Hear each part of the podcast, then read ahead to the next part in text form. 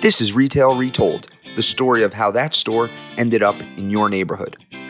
I'm your host, Chris Ressa, and I invite you to join my conversation with some of the retail industry's biggest influencers. This podcast is brought to you by DLC Management. Welcome to Retail Retold, everyone. Today I'm joined by Whitney Livingston. Whitney is the president of Centennial. She's been in the retail real estate industry for 20 years. I am excited for her to be here. Welcome to the show, Whitney. Thanks, Chris. Thanks for having me. Yeah. Uh, I love that chandelier in your background. That's very Joanna Gaines. We have one similar. Um, it is very Joanna Gaines, and I'm in Dallas, so you know, right near Waco. Yeah, for sure. So, Whitney, tell everybody a little bit more about who you are, what you do. Sure. Uh, so, uh, Whitney Livingston, as Chris mentioned, I'm the president of Centennial Real Estate. We're a national owner, operator, and developer of retail and mixed use projects based here in Dallas. Uh, as you mentioned, I started almost 20 years ago uh, in the San Francisco Bay Area, working as a marketing coordinator for a mall, and have grown throughout the industry. Uh, moved to Dallas about 13 years ago with my husband, and we now have three kids here and spend quite a bit of time on an American Airlines flight or in the lounge, traveling to our projects and uh, and loving the real estate business. Amazing. Okay. I want to get us started with a section we call Clear the Air. I have a couple questions for you about you. Are you ready? I don't know, but yes, I, I okay. will be when you ask them. Okay. Question one What is one skill you don't possess but wish you did? One skill I don't possess but wish I did. Um, I do not love conflict. Uh, I am someone that just I I do believe directness is kindness, um, but I'm not super comfortable in contentious situations, which some might say real estate's probably not the right business for me, but luckily I'm not in leasing. Um, so I would say just being really comfortable in um, in contentious conversations uh, would be a skill that that I'd like to possess. It's one I work on on a daily basis, um, but but not one I've mastered. Understood. We can talk about that offline for sure. I could go into tangents about that. Uh, question two: What is one thing most people agree with, but you do not? Oh my gosh, this one is hard. Uh, one thing that uh, most people, many people agree with, but I do not. I don't really believe in fate. I am someone that believes that you create your own paths and your decisions lead you in different directions. And I don't know that I think there's an, you know, an end point for anyone and you'll just find your way there. I think you can control, um, you know, your path based on the decisions that you make, good or bad. I love that. So that being said, that kind of lead that was a good lead in for me, whether you know it or okay. not. Uh, that, that's a good lead in for me. In I would say in our industry, you started as a, a marketing coordinator at a property, and you have risen through the ranks at multiple companies in the industry uh, to the role you're in today, and it's a big role you're president. How many people are employees, associates are at Centennial? About 325. So, you know, uh, part of running a company of 325 people. How? What are the decisions you made along the way, not relying on fate, that led you to where you are? Um. Well, the first one is um, I am a huge believer in raising your hand. Um, you know, there used to be a saying in our business, uh, and frankly, to ICSC's foundation's credit, uh, I think I would say this doesn't necessarily exist anymore. But there used to be a saying that was you you were either born into this business or you stumbled upon it, and I'm definitely in the latter category. Uh, right. I did not have a business degree. I did not have a finance degree. Uh, I had a, a marketing and psychology degree. Um, and liked shopping, liked going to malls, and decided one day to move to San Francisco and got a job sight unseen through monster.com. Um, if you remember that website, uh, as the marketing coordinator at a mall. Uh, and I'm pretty sure I thought it was great that I was going to get discounts at retailers. Uh, and, um, and so, but from there, immediately getting into the business, loving it, loving the versatility of the business. Um, and from there, just raising my hand at every opportunity to try something different. Um, and just being really dedicated to doing it exceptionally well, uh, regardless of whether I knew what all the acronyms were or what the process was. Uh, and um, so, yeah, so I would say raising my hand. I mean, I've I worked in I've pretty much worked in every department in our business with the exception of leasing uh, back to my uh, lack of negotiation skills um, so or comfort in negotiation uh, so um, so i think raising my hand and then the other thing i would say is just um, also not being afraid of being vulnerable and not knowing things and asking questions um, this has traditionally been an industry where um, you know you again because of it's a generational business um you know it, it, wasn't always cool or okay to not know the answer. And i was very lucky to have mentors and managers that were really willing to invest the time in me that when i had questions and was willing to to ask them um, they took the time to to teach me and that made a huge difference and frankly is also the type of manager that i am now as a result that's great. Did is there? Well, I'm going to save that question. So you you come from the marketing background. What was it about this industry that said I want to be deeper in that industry versus what might call just the marketing industry? Sure.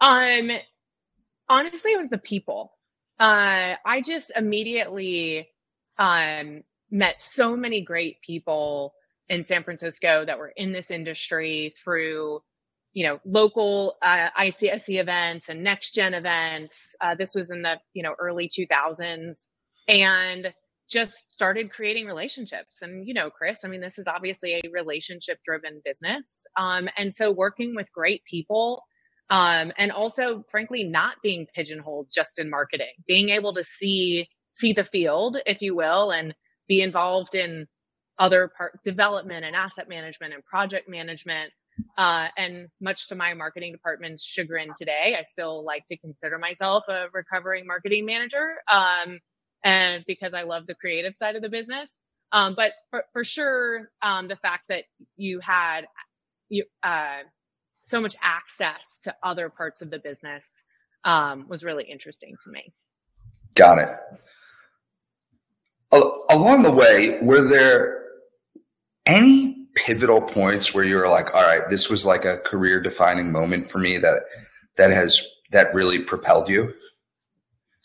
Um, there's probably two. One, um, I invested my first significant bonus in an executive coach. And I was in my late 20s um, and trying to figure out what my path was. I had found myself in a place of being a generalist. I had a couple years in marketing, a couple years in asset management, a couple years in project management and development, and was really trying to figure out, you know, if I was um, what I was a specialist in, if you will. And um, so that was an incredible experience. I've actually never stopped having a coach. I've had different ones since then based on different points of my career, but having someone to really help me focus on me and what I needed to do better or what I needed to learn um, uh, was was uh, one of the best decisions that I made uh, again in my in my mid to late twenties.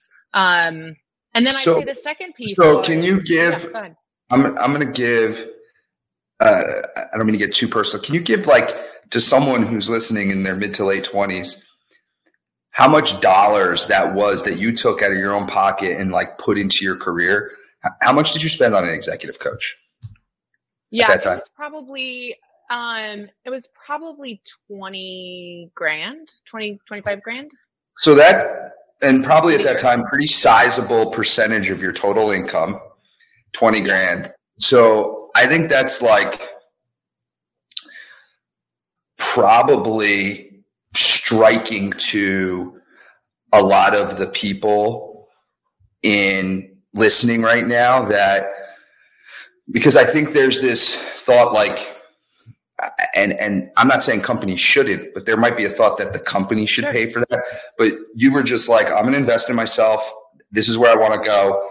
This seems like a lot of money, but I'm going to dive in and I'm going to I'm going to do this. Yeah. Well, also the benefit to me paying for it, I was I was not only, you know, fiscally and uh, invested in it. I was personally, mentally invested. Yeah. In it, you know, um, emotionally invested in it, uh, and um, I also wanted it to be for me. Like if the company was paying for it, it was how am I a better employee or what can I do better for the company? I wanted it to be about, you know, about Whitney. And we spent a lot of time on, you know, not only just what did I need to learn to be a better professional down the road, whether it was taking finance classes that I didn't take in college or, um, but it was also personal branding. And what do I need to be doing to build a brand in the industry that's authentic yeah. to who I am? Um, and that will ultimately help me get, you know, navigate through my career to, you know, where, wherever I wanted to be. And at the time, I didn't even know where that was. Um, so, um, so yeah, I mean, it's it's been a process, and like I said, I've I've never not had one since then, and still paying for it. and well, I imagine they're pricier today for the ones you're doing in inflation. A, li- a little so, bit. yes. So, what was career defining moment number two? You said two. Um, so I was at Madison Marquette for about 13 years. Um, and about seven years into my time there, the company was going from being a regionally organized company to a national platform. So for the first six years that I was there, every region had a president, every region had a head of leasing, had a marketing, et cetera, et cetera. Um, and so when they were moving to a national structure, um, and there were four regions, there was going to be one president and one head of leasing and one head of marketing. And so the president came to me and offered me a job to be the head of property management. And the irony was I had never managed a property. Um, and I remember, and I knew him well. Uh, I had worked for him in the regional office. He had been a great mentor to me. Um, and he just said, Wait, you're a problem solver. You'll figure it out. Um, you don't need to know how to calculate a CAM recovery or, you know, what the SOP is today, but you need to organize teams and you need to understand the risk management of the business and the experience we want to deliver at our properties. And then you need to motivate the property teams and the regional teams to, to execute. And so I think for me, it was a time where I never would have had the confidence in myself, um, just strictly based on the words on the paper. I wasn't, I didn't know property management. Um, so how could I run a national organization of 20 million square feet of you know property management professionals. Um so i think it he gave me the confidence that i you know needed. Um and it was something that in going into any new situation now um you know there's there's not going to be anyone going into the room that's that's more confident in what i can do than myself. Woo! all right. Uh love that. Uh so I love that story uh, because it connects a little bit. My uh, head of property management, our senior vice president of property management, he was um, a director of asset management for a few years. We moved him into this. Mm-hmm. He had mm-hmm. never managed a property before. He's doing yeah. great. Uh, and, um, you know, I, I, would a lot of the same thoughts you had was was in his coming from asset management. A little, um, you know, he had some of the a lot of the financial background, but sure, you know, not a lot about on the facilities portion for sure. And yeah, of our property managers in our industry are definitely facilities experts. Um, sure. Right. So, uh, learned a lot. Now he's, uh, you know, I would call him a facilities expert, even though he hasn't done it. He's he's got his arms around what's going on. So you took on this role in this new section of the business, and you were leading people. And there's a lot like you know, you, you got to command respect. I'm sure there's people out there like, oh my god, I've been doing this for 25 years. This person's mm-hmm. never done it. Talk me through how you got through that because I wasn't there, Madison Marquette, but I know there was some people there who were like, wait a second, I've been running properties for 20 years. This person, what yeah. is this person going to help me with? Yeah, well, you know, add to that, I I didn't have any property management uh, experience. I think I might have been 30, um, and I was female in a you know male dominated sector of our industry in property management. Right? So, Not easy. Um, it was not easy. Um, it had to get worse before it got better um, because I had to earn respect. And I, frankly, I think that was probably another really pivotal part of my career was learning that being respected was more important than being liked. And, you know, we all kind of grow up, grow up thinking, you know, being liked is really important. Um, and I do still think being liked is important for the right reasons, but in business, it was more important that I was respected by these people that were going to be on my team or the people that were on the team of the people that were going to report to me. And so, um, so, you know, there were definitely some difficult conversations. Um, but first and foremost, I was present, um, and accessible and I would walk the properties and I would ask questions and I would acknowledge that I didn't know all the answers, but I was going to be a part of the solution with them. And it resonated for some people and for the people that it, that it didn't, they, they moved on. Um, and, you know, candidly, we built an incredible team. Um, you know, that now I, I call my friends and some frankly that were probably the biggest naysayers at the time. Uh, and um, so it was a it was a really interesting process to be a part of um, but it it was not without its uh, its difficult moments and i think just building trust and respect was you know most important so trust respect i, I heard there's some vulnerability because you were like i don't yeah. know this and and presence and being accessible yes. yeah absolutely and so you move on from that and, and then you end up at centennial so tell me about that process and now where you are at Centennial and what, what your world looks like today. Yeah, absolutely. Uh, so Centennial is a 25 year old firm uh, started by our founder, uh, Stephen Levin, who's our CEO. And, um, and so Stephen and I started talking probably about nine months before I actually joined. And he was creating a new role as the COO. He had never had one. He was focused on growth. We were a small firm at the time. We were 9 million square feet I think 80 employees. Um, and this was in late 20, 2018. Um, and uh, we had always been an owner of our real estate. Um, and so we were not in the third party side of the business. Um, and and so we spent a lot of time getting to know each other and um, and ultimately I took the leap um, and joined him here in Dallas. And as I mentioned, you know, I spend a lot of time on airline flights today, but I was commuting back and forth to San Francisco and DC when I was living in Dallas working for Madison Marquette. So wow. being able to have some roots in the uh, in the city where I lived and as a mom of three small kids at the time, um, three bigger kids now, um, that you know that was important to me. Um, and so um, we were focused on two things: executing on what we had, um, which was a growing development business that we had never planned on. We, like many mall owners, had bought projects in strong markets with great cash flow. And our plan was just to improve the merchandising and increase the cash flow. And we started seeing the demise of the department store, the rise of e-com, you know, uh, small shop tenant uh, closings, and very quickly realized we had to pivot our business. And all of a sudden found ourselves in the development business. Um, and so we had to execute on what we had and we had to figure out how to parlay that strong execution into growth. Um, and so, you know, sprinkle a pandemic in the middle of that, um, we did ultimately uh, move into the third party business in 2020.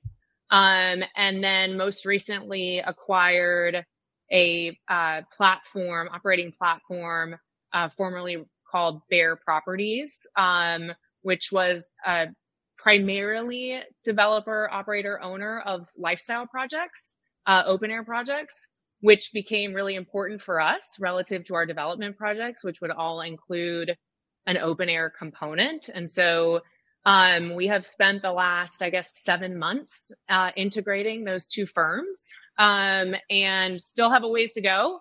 Uh, but it's been a it's been a really exciting almost five years at Centennial, um, and uh, looking forward to many, many more.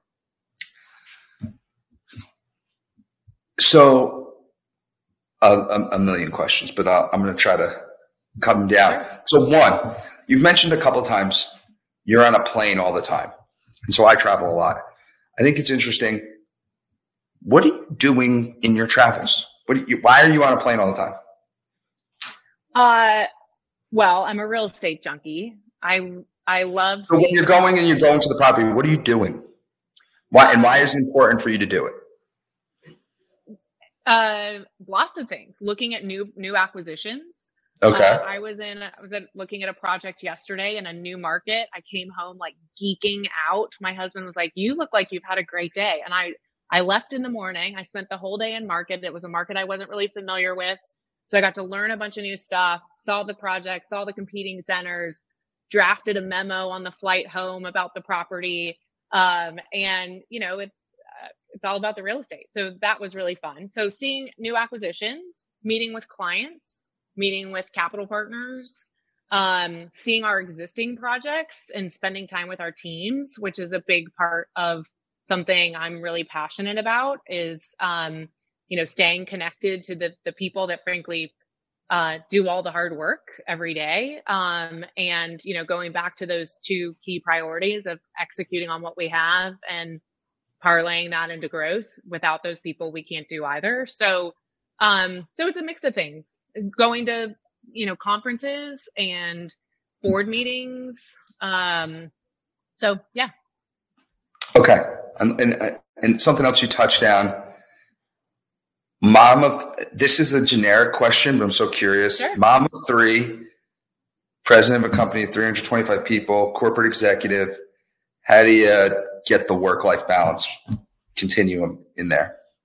Um, someone recently in our company said something like, "Well, Whitney responds to emails like 24 seven," and an executive responded to that individual and said, "Whitney is not the model employee."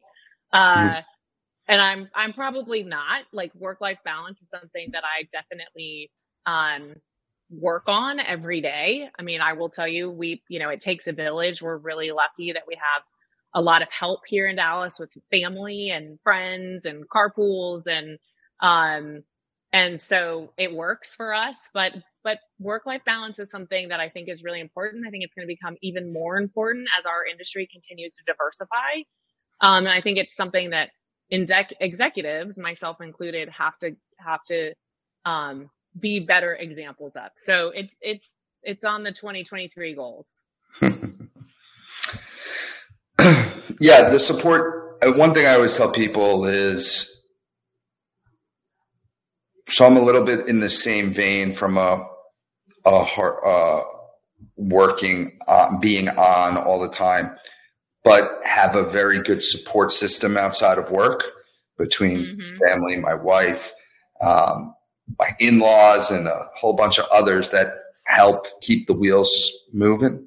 Uh, without yeah. that, it would be, you know, my life would be different. It would be a challenge. So, yeah. Uh, so, okay. Thank you for sharing yeah. your story and all that about you and what's going on at Centennial. Really interesting. Uh, what's your take? What's going on in the industry right now in your in your eyes? What's your take? What's going on? What are you seeing out there? It's it's really easy. Um, I love that. Easy to buy projects, financing super simple. Um, Uh, yeah, no, I wish. Um, yeah. look, it's you know, I'm gonna move away from like the macroeconomic side of the business, and I would just tell you, I think it's one of the most exciting times in our in my career uh, in retail real estate. So, in for me, um, we are at a place, you know, a silver lining. I hate to say it, but if we have to find one of what we went through in 2020 and 2021 as an industry, I think we are finally in a place as a business that is willing to look at things differently. And we don't have to just do things the way that they had been done previously. We don't have to just build malls with a ring road and four anchors and way too much GLA in the middle because and stamp that across the you know the country. Um you know, I think we've seen a lot in the last couple of years about embracing e-com and omni-channel retailing and the halo effect. And, you know, I don't know that 10 years ago in our business, we were as open to change and creativity in the way that we are today. And I think our business will be better for it. I think it makes it more exciting. Um, and I think it creates a lot more opportunity.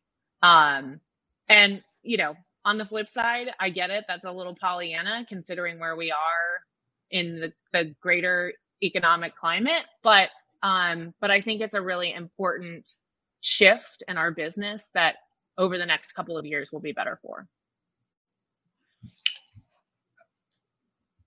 I think so. Said a lot there. I think. I think for sure. I think the what I'd add to it is I think that the market is actually giving us a moment in time to do that. In particular, if I was going to give one macro thing, I think the the the challenge to build new construction today mm. is giving us the ability to reimagine and maybe not do things how they were. Um, yeah. So uh, I agree, and I think uh, we're at a point in time where we can do that. I the challenge I see though on it is we're slower moving than other industries when it mm-hmm. comes to reimagining. I think we're mm-hmm. getting faster as an industry, but we're slower moving and it's and and there's roadblocks in the way and it's tough to we're trying to satisfy a demand today that sometimes we can't deliver to the market for like three yeah. or four years, you know? So Yeah. And then who knows if the demand is still there. Exactly. And then who knows if it's yeah. still there, right? It's not like we're, we're, we're coming out with a widget on a hot trend that's out yeah. today. Yeah. Know? No, it's a great point. So, uh, anything else about you're seeing in the market? Anything interesting that uh, you're seeing out there from your vantage point? Anything? Um, what excites you? Oh, uh, what excites me is you know, look, disruption breeds opportunity, right? So we've, I mean, our industry has been in a state of disruption for the last i don't know what 10 years um and you know i think we've finally pushed off the bottom of the pool if you will. And um i think there's going to be a lot of opportunity in the next couple of years to buy at the right basis um, which has not typically been the case um, uh, for certain product types in retail real estate. And you know we all make money on the buy right? So hopefully um, uh, for those that that can take advantage of, of that opportunity, I think there's really great things to come, and I'm I'm excited about that. Excellent.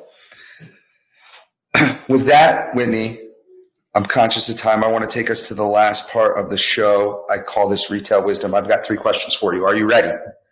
Ready. Question one What extinct retailer do you wish would come back from the dead? Um, okay, I'm gonna go way back.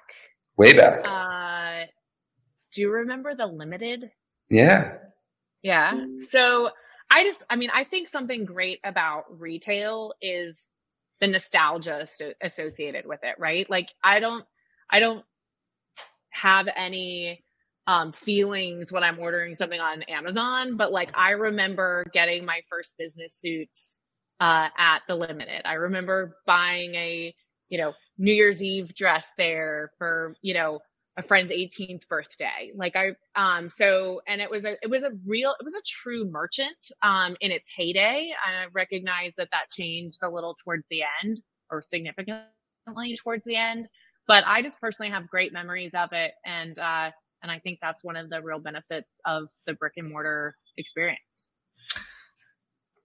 Love the answer, totally agree. Question 2. What's the last item over $20 you bought in a store? Um, the last item I'm not going to admit because there's a very good chance my husband is going to listen to this podcast. And while I was uh, doing some some canvassing yesterday on my tour, uh, I might have found some uh, some cashmere sweaters that made it in my purse on the way home. Uh, so, uh, but I I love to shop in stores. I mean, uh, I'm I understand there's a place for ecom and I get necessities um, through ecom for convenience, but when it comes to true shopping, uh, I, you'll you'll always find me in the store. There's, I actually, I, so I'll take cashmere sweaters. Sorry, Mr. Livingston, um, but but uh, I did not say the brand. Touche. There, there is a place. I, I, will say this. I interviewed this guy, Dean Salakis, in 2021. And I asked him the same question What is one thing most people agree with, but you do not? And he mm-hmm. was an e commerce, he had one physical store, two physical stores, but he was the largest online party store in Australia. And he had he was one of the first, like in like worldwide, like really online um, online retailers. He's like a really a savant with Google SEO and like online marketing. And so I asked him that, and he said that e-commerce is going to continue to grow. He's like, I think we're at a saturation point with e-com. And I said, really? And he goes, you know, if I, I don't, he's like, I don't know what's going to, if it's not 5G or 4G, it's like I can't envision in 5, 10, 20 years what the next thing is going to be that's going to make that grow even bigger. Mm-hmm. And so you see all these reports that like, oh, it's going to grow to 25%, 30%.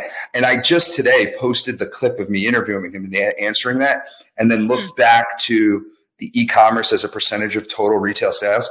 And for the last five quarters, it's been like 14.5%. I was yep. like, so found it super interesting. Anyway, last question.